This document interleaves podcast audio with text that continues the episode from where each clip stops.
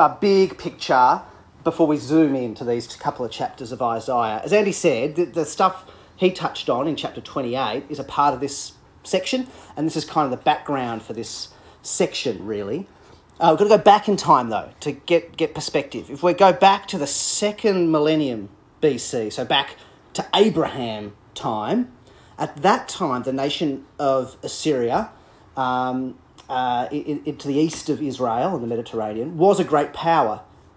Uh, but by the first millennium BC, the time of Solomon, it had become pretty weak. It wasn't a big deal then. But it began to see recovery just around the time Solomon, Solomon left the throne, around the time you then have Rehoboam and Jeroboam, and the, the Israel gets split in two to, uh, to Israel and, and Judah as the two nations. At that kind of time, that's when Assyria starts to be happening again. And particularly at that kind of around 935 onwards, uh, under the reign of a few kings, including a guy called, a lot of fabulous names here, Ashurdan II uh, is one of those names. Um, around that, uh, the, the end of the, the 10th century into the 9th century. Um, and uh, Ashurbanipal II, Ashurnasirpal II, you begin to see a recovery of Assyria as a brutal and aggressive string of rulers building power, military force, came to be feared by people in the area. And it's then, just after that time in the 8th century, that we get the first of our big names that gets covered, again, another fabulous name. Uh, one of the key Assyrian rulers um, who features throughout Isaiah, Tiglath-Pileser III, isn't he? Um, and he's from 745 BC to 727 BC. Tiglath-Pileser III. He really establishes Assyria as an empire that then becomes an empire for a century, a hundred year empire. The way they approach things is they'd expand out, they'd invade a country, start to get tribute from that country because basically an empire is how you fuel the war, war machine. Um, you maintain yourself by getting the resources from the other countries. And you'd install a king who was a king, kind of like a puppet king. They'd do what you wanted. Um, and uh, if there was any kind of rebellion, what the Assyrian Empire tended to do was pick everybody up and shuffle them all around and then scatter them across the various areas of their empire um, so that people found it harder to unite because at least in the ancient world, but it's true to today as well, that if people have their names, their culture, their language, their gods, their land, then those things, they'll rally around that. Their culture, their language, their gods, their land. But as soon as, you know, you're sitting next to someone from another land and you speak different languages and you've got three different gods and hang on a fourth god and then suddenly it's hard to agree on anything to then fight against the empire. So it's a dilution strategy was their approach. Um, a bit different to the Roman Empire, where they'd say, "Oh no, no, you keep your gods, just stay where you are. We'll just add our gods on top of them," and you know they they more do it by just adding in and absorbing underneath them. Tiglath-Pileser and those following him had an eye. They were in the west, and they had an eye on the east um, because um, uh, sorry, they were in the east. They had an eye on the west um, because of mineral resources, the timber of Lebanon, and through that area, Lebanon, Syria, Israel, the gateway into Egypt and the Mediterranean. So they had an, had an eye on actually getting in that direction um, to extend their empire in that direction. They're a powerful empire, uh, vicious, ambitious, ruthless. You get a sense of their force if you um, you could Google up like the, the, the, the gates of Nineveh today in Iraq, and you get a sense of the scale. Uh, just the imagine what it would be like coming in through the desert and seeing these gates designed to intimidate as well as protect. Yeah. Um, you see him in the Bible, Tiglath-Pileser, called Pul, which was the, the name, the Babylonian name when he was ruling in Babylon. Um, in, the, in 2 Kings chapter 15, we see him under that name. Um, 15 and, and 16, uh, we get his story there. And it begins to then exact tribute from Israel and Judah during, during his reign. Now, he dies, and transitions are difficult times for empires and, and, and maintaining succession and power for dictatorships and so on. But when, next fabulous name, Shalmaneser the fifth took over, and he's 727 to 22, he took the throne of Assyria and just kept going. With the, there were some uprisings, he quelled them, he continued this power. Um, and, and, and Shalmaneser was the one who came into Israel, the northern kingdom. They, they tried, this is the first, we've mentioned Egypt here, their first, Israel's first attempt at appealing to Egypt. Um, they, they asked if Egypt would help them out, help protect them from the threat of Shalmaneser V. Uh, but at this time, Egypt was pretty weak and divided as a kingdom. And so in 2 Kings 17, we read about their attempts to get help um, from Egypt. That was that Egypt was no help. Egypt wasn't any help to them. A bit like here, Egypt's no help. There won't be any refuge. And eventually, we get an example of what I said before that dilution thing. Israel rebels, Assyria reaches down into Israel, picks them up, and scatters them. Scatters them so much that there was no return from exile for the northern kingdom. They're scattered everywhere. They get all messed up and diluted and intermingled. And, and some of them, in a way, return, who become the Samaritans, but it's a very confused and, and never fully integrated version of, of Israelite existence ever again. And that's a very important date, this um, 722. 722 is the end of the northern kingdom. So, in terms of Bible dates to learn, 722 BC is a big one. That's when Assyria, under Shalmaneser V, and his military commander. Next awesome name, Sargon. Sargon was, uh, and he was he had a number two. It's the second. Um, Sargon. into Lord of the Rings. That's happening, isn't it? It really is happening. Um, he was the commander during the um, during this end of the Northern Kingdom, and so actually in his records he takes credit for it, claims the victory for himself. Either way, he now c- c- continues this successful succession maintenance of the empire. Uh, continues to put pressure in this area to the west that they want to have control over, despite rebellion, despite unrest. At this stage, Egypt is becoming stronger under a new dynasty, an Ethiopian dynasty, and, and they begin to then put pressure on Judah uh, uh, to, to, to, join up alliances to maybe avoid um, some of these, uh, these pressures uh, from Israel and so on. It's this kind of time here, just, just, just a bit before here, where, where we get, by the way, the um, Ahaz, um, Assyria, Israel stuff in Isaiah 6, 7, 8, 9, which is early on in Isaiah. Um, but now under Sargon, and this is the time we're dealing with now the Isaiah 28, 29, 30, 31, right through to 39. The, um, the king in Israel at this time is Hezekiah, famous Israelite king. Um, and and uh, a good guy as far as uh, human kings go, and he has a long reign 715 to 687. Um, and we'll see more of him in Isaiah 36, 37, 38, 39. And, and the story about Sargon versus Hezekiah is again found in um, 2 Kings as well, in 2 Kings 18. Tell us how you really feel. Um, um, great pressure again to escape the, the, uh, uh, the rule of Assyria. Great temptation again to appeal to Egypt. That's why we have this passage here about Egypt appealing to Egypt to help them. In 714, there's an uprising amongst these Western nations. Assyria conquers them. Egypt is no use whatsoever. In fact, uh, Egypt give up the rebels to Assyria, um, who had fled, um, who had fled to Egypt for um, uh, respite. The final name before we dive into our passage is uh, Sennacherib. That? Are we still Lord of the Rings, or are we somewhere else now? Sennacherib. Yeah, I always thought of, I've always remembered his name, but I think he gave like an American barbecue Snack joint. yeah. like barbecue ribs. ribs. So Keys' father, Sargon, when he died in battle, um, once more faces unrest from these Western kingdoms. Babylon sends envoys to Hezekiah saying, maybe we can help you out, Hezekiah.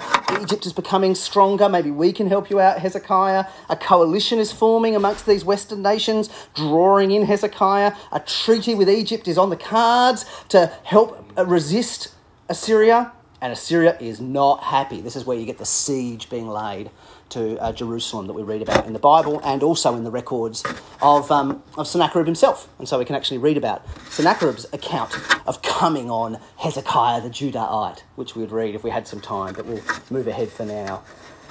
This is the context then which Isaiah is prophesying during the reign of four kings of Israel, but these four great emperors uh, of Assyria, and it's particularly this time, this pressure from Assyria, and a pressure to try and find alliances in the West amongst uh, the nations, including Egypt.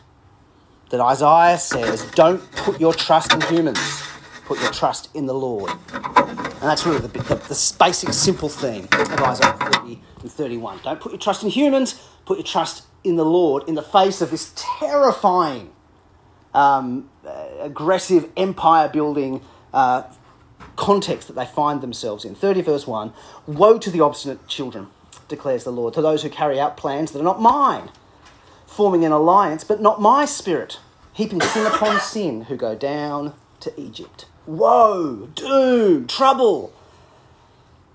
This is actually the fourth woe. Chapter 28, verse 1, woe. Chapter 29, verse 1, woe. Chapter 29, verse 15, woe. And now here's the fourth woe.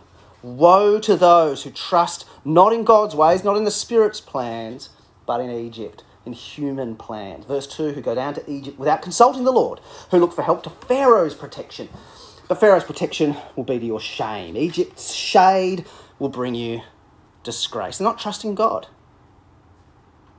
Therefore, their trust is misplaced and unreliable. Verse 3 Pharaoh's protection will be your shame, Israel's shade will be your disgrace. Though they have officials in Zoan and their envoys arrive in Hanes, everyone will be put to shame because of a people useless to them who bring neither help nor advantage, but rather shame or disgrace. He'd said a similar thing already back in chapter 28 about um, uh, stumbling over the Lord as the stone and instead trusting in these alliances and covenants with death that might protect them and so forth. In order to show how wretched this whole attempt at safety is, Isaiah appeals to our sympathy for the poor animals it's, it's almost like a, a quaint little, uh, what in literature can be called bathos, where you look at something almost slightly ridiculous that, that kind of rubs home the tragedy of a situation from the sublime to the ridiculous. Here we're now look at just the poor animals. This whole thing is just a waste of time. And so we get an oracle concerning the animals of the Negev, verse 6. Through a land of hardship and distress, of lions and lionesses, of adders and darting snakes, the envoys carry their riches on donkeys' backs their treasures on the humps of camels to an unprofitable nation, to Egypt, whose help is utterly useless. Therefore, I call her Egypt the do nothing. What a waste of time. Poor animals going to all that work through the harsh desert to no, no good end. Egypt gets uh, shade cast on her as Rahab the do nothing, which um, it's a bit like that sounds bad, but I don't know what it means. Um, Rahab is like a kind of a mythological creature in the Bible, a kind of a mythological sea beast, a sea dragon. That uh, elsewhere in the Bible, we, um, Egypt gets called Rahab a powerful Rahab. The, the, the um, Pharaoh wouldn't let the people go. And so the Lord, with his mighty arm, rescued Israel out of Egypt in the Exodus and led them through the Red Sea, the sea where Rahab the sea monster dwells, and he cut Rahab to pieces by parting the Red Sea. And threw the pieces of Rahab in the wilderness, we read in some of the Psalms. Um, it is a vivid way, a mythological metaphor of describing God's power over the mighty powers of chaos, like the ocean, and the powers that are like the powers of the ocean, evil empires of the world. But Rahab's been getting on in years. Rahab's lost a few teeth. Rahab's put on a few extra tons. Um, Rahab is now here in a muddy puddle rather than the chaotic ocean. Um, gummy Rahab, the do nothing, is the kind of cartoonish picture we have here bloated, wallowing in a pool of mud, useless, toothless sea beast. Don't trust in Egypt. There's no help there. The fifth woe picks up the same kind of theme in chapter 31. The fifth woe. Woe to those who go down to Egypt for help, who rely on horses who trust in the multitude of their chariots and the great strength of their horsemen, but do not look to the Holy One of Israel or seek the help of the Lord. And yet he too is wise and can bring disaster. He doesn't take back his words. He'll rise up against the house of the wicked, against those who help evildoers. But the Egyptians are men and not God. Their horses are flesh and not spirit. When the Lord stretches out his hand, he who helps them stumble, but he who is helped will fall. Both will perish together horses are pretty, if you can harness horses effectively for transport and war, Uh, you've got a mighty technology on your hands. And certainly we, we read throughout the Bible horses alongside princes and chariots, iron chariots, are portrayed as intimidating, fearful technology at that time. Yeah, trusting in those who can harness the power of the horse for war and for safety and for victory.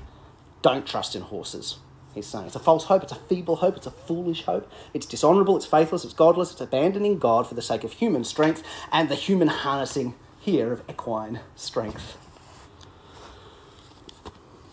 So, what's behind this? Well, uh, what we saw at the start of our day, wasn't it? Hardening their heart to God's word, not listening to God. And when they listen, going, ah, oh, it's just like blah, blah, blah, blah. Their eyes, eye goes again, doing, doing, doing, doing, rule and rule, blah, blah, blah, blah, blah.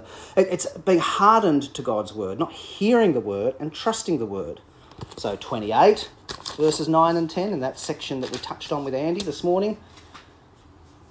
Who's he trying to teach, they're saying, about the prophet? To whom is he explaining his message? To children weaned from their milk, to those who are just taken from the breast, for it's do and do and do and do, rule and rule and rule and rule, a little here, a little there. Very well then, with strange tongues and foreign lips, God will speak to this people.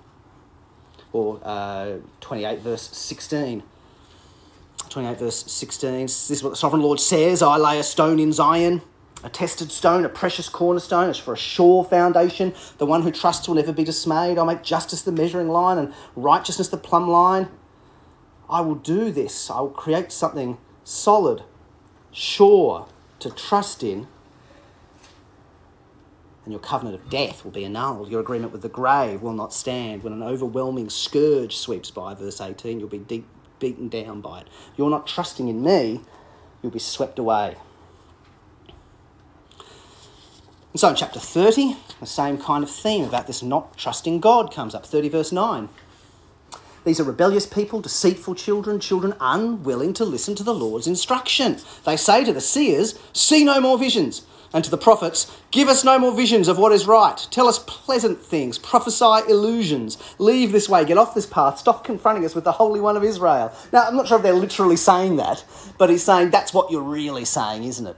when you're not really listening or saying, oh, he goes on a bit, doesn't he? Or, you know, I wouldn't have put it quite that way. Or, well, there's other things we need to consider here. Let's be sensible. He's saying, you may as well be saying, enough, stop talking, tell us something nice instead. Something along those lines. Verse 15, this is what the sovereign Lord, the Holy One of Israel says, 30 verse 15. In repentance and rest is your salvation. In quietness and trust is your strength. But you will have none of it. You said, no, we will flee on horses. Well, therefore you will flee. You said, We will ride on swift horses. Therefore your pursuers will be swift. A thousand will flee at the threat of one, and the threat of five you'll all flee away. Hardening their heart to God's word and His promises, His values, His counsel. And so they're drifting into, even like I say, they may not be literally saying these things as explicitly as Isaiah rewords it, but their functional unbelief, where they're putting their trust and plans, it may as well be they are literally saying these things. Yeah? A practical atheism at the very least, a day to day paganism. The Lord can be the Lord in theory, like we saw with Jonah at the start of the year. He can be the Lord in theory, in ritual, in confession. Oh, I serve the Lord, the God of the Hebrews, who created the heavens and the earth. Jonah said, didn't he? While he was running away from the Lord as if he wasn't the Lord of the heavens and the earth, and as if he didn't serve him. The Lord can be Lord in theory, in ritual, on Sunday, in private morals, even. But in reality, under threat, in public life, civic life, business life, career life, social life, planning life, we can reject the Lord in practice. So that's the challenge to us as we finish this day. Is your hard heart to the Lord? Is it cold to Bible study? I mean, I'm not talking about my preaching right now, but as a general stance towards preaching, do I, as in general, bring my heart and mind to preaching, kind of leaning back with my arms crossed, if you know what I'm trying to say, you know? That I've kind of made up my mind already about what I think about everything, yeah?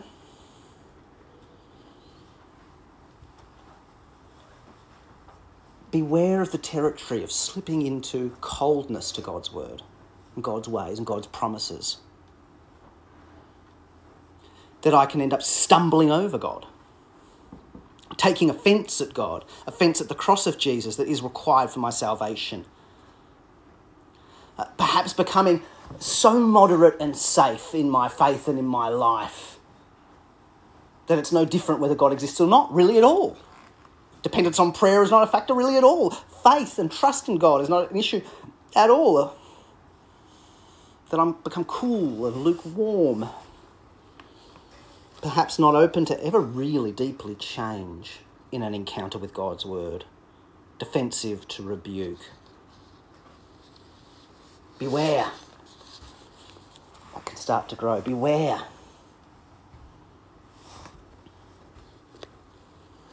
Because a hardening heart to God's word, the leaders of Jerusalem attempted to trust in Egypt, not in the Lord and his promises and his ways, and they'll be ruined. Isaiah warns them.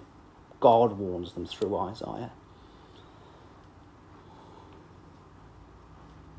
Now, what's the equivalent of not trusting in Egypt today for us? Isaiah says they should be sitting quietly, not going to Egypt, but sit quietly in the face of this great threat. Sit quietly. Um, sit and do nothing, verse 15. In repentance and rest is your salvation, in quietness and trust is your strength. But instead you go to horses and whatever else.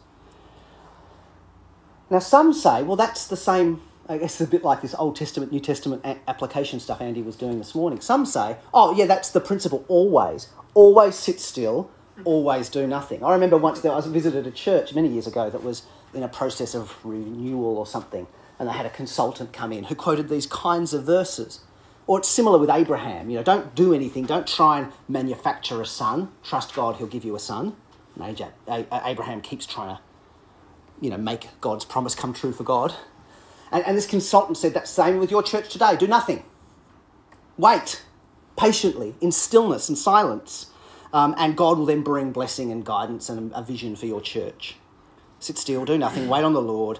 That's the precondition to blessing and guidance, always. Yeah?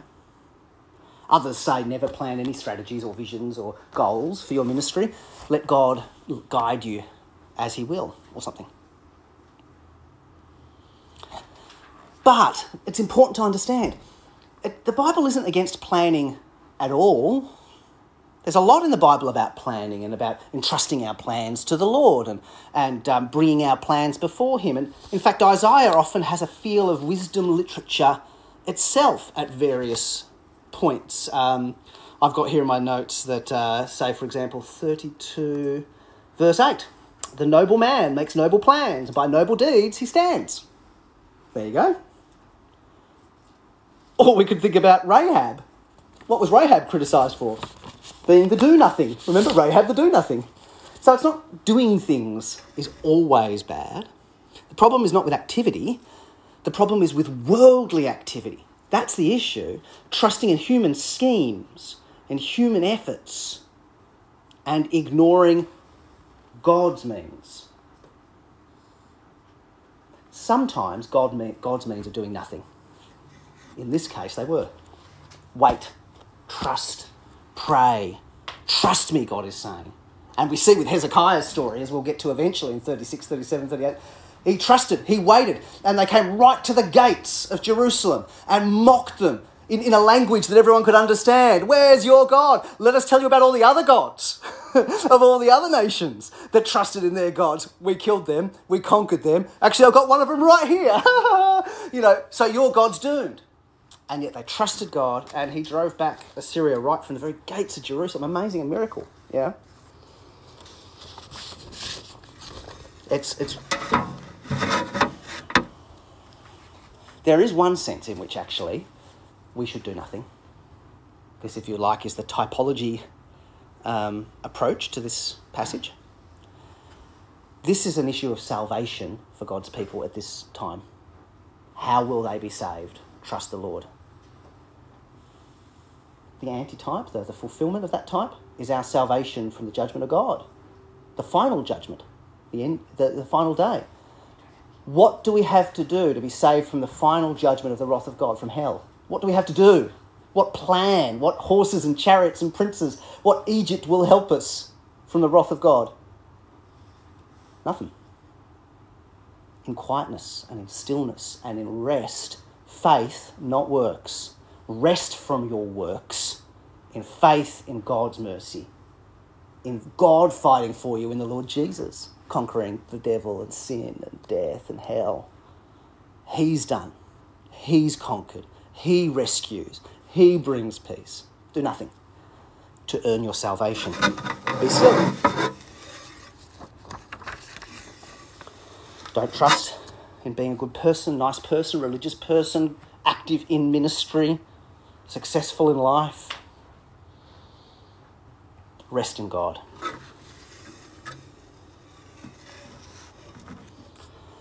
But in another sense, we could also speak about the fact that, um, as I said, the issue is worldliness, trusting human methods rather than God's methods.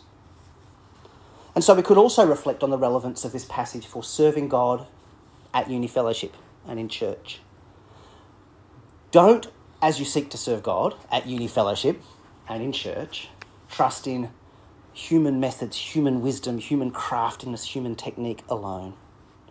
Don't get sidetracked off to uh, sales techniques or counselling techniques or cultural sociological techniques so that you're trusting in those things rather than prayer, godliness, and the clear teaching of the Word of God.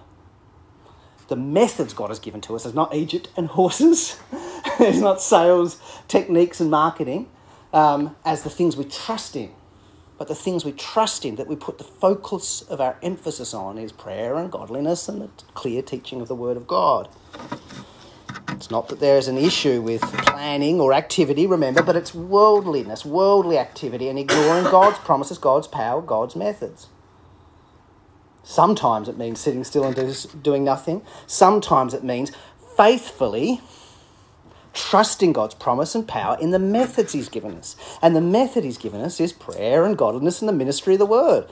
To fulfill the duty of the ministry of God in these last days, in the days of Jesus' death and resurrection, we trust God by praying His promises back to Him. We trust God by holding out the word of life, clearly proclaiming the gospel of Jesus to any who will hear, as we've talked about in this excellent panel if we try and lean on and depend upon some other method, we might find ourselves stumbling into worldly trusting in the Egypts of our day. But our ultimate power and wisdom is the word of the cross and prayer to our Father. That's what ought to drive ministry, shape it, flavour it, preaching and prayer and godliness. And any other method of marketing technique um, counselling, uh, style, all these things must be critiqued constantly to not become the goal, the, the thing we trust in, the horses, the Egypt.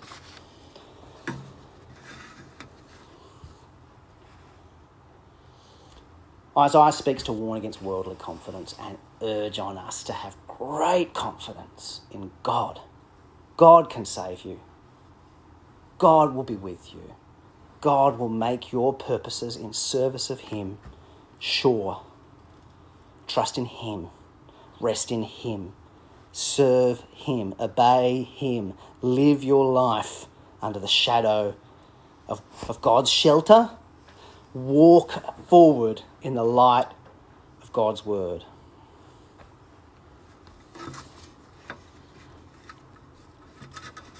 For the flaky, that's a challenge to boldly step forward, isn't it? To boldly, confidently step forward, trusting and serving God. But to the over committed, over conscientious, um, overly um, perhaps intense, yes person who says yes to everything, this passage is also a great challenge to go, hang on a second. Have you slipped into trusting in your works for your salvation? that somehow God needs you to do all the things. And perhaps you need to be reminded again in stillness, in rest, in quietness, in God's salvation and in God's methods, rest. Preach the word, pray, and watch the Master be at work through you and his people. Let's pray, shall we?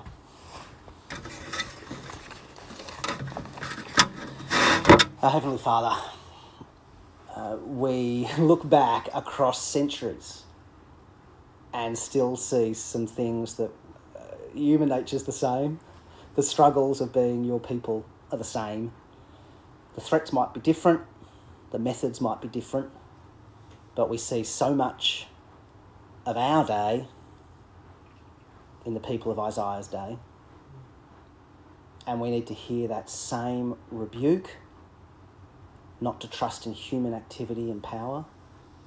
And we need to be reminded of your great word of rest and promise to mm. trust in you, your salvation for us in Christ, your methods, preaching prayer and godliness. Forgive us for our worldliness, Lord. Undo the damage that worldliness may have done in our lives and ministries. And continue to lead us in a way of, of great confidence and rest in you and your ways. Save us from our sin. Use us for your purposes. In the name of the Lord Jesus, we pray. Amen. Amen.